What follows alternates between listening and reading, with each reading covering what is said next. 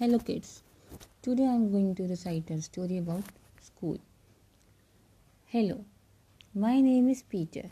I am 8 years old. I go to St. Mary's Primary School. My teacher's name is Mr. Lee. He is a kind man and all the students like him because he doesn't give us homework on Fridays. My dad brings me to school in his car at school. I like English and I love music, but I don't like maths. Thank you.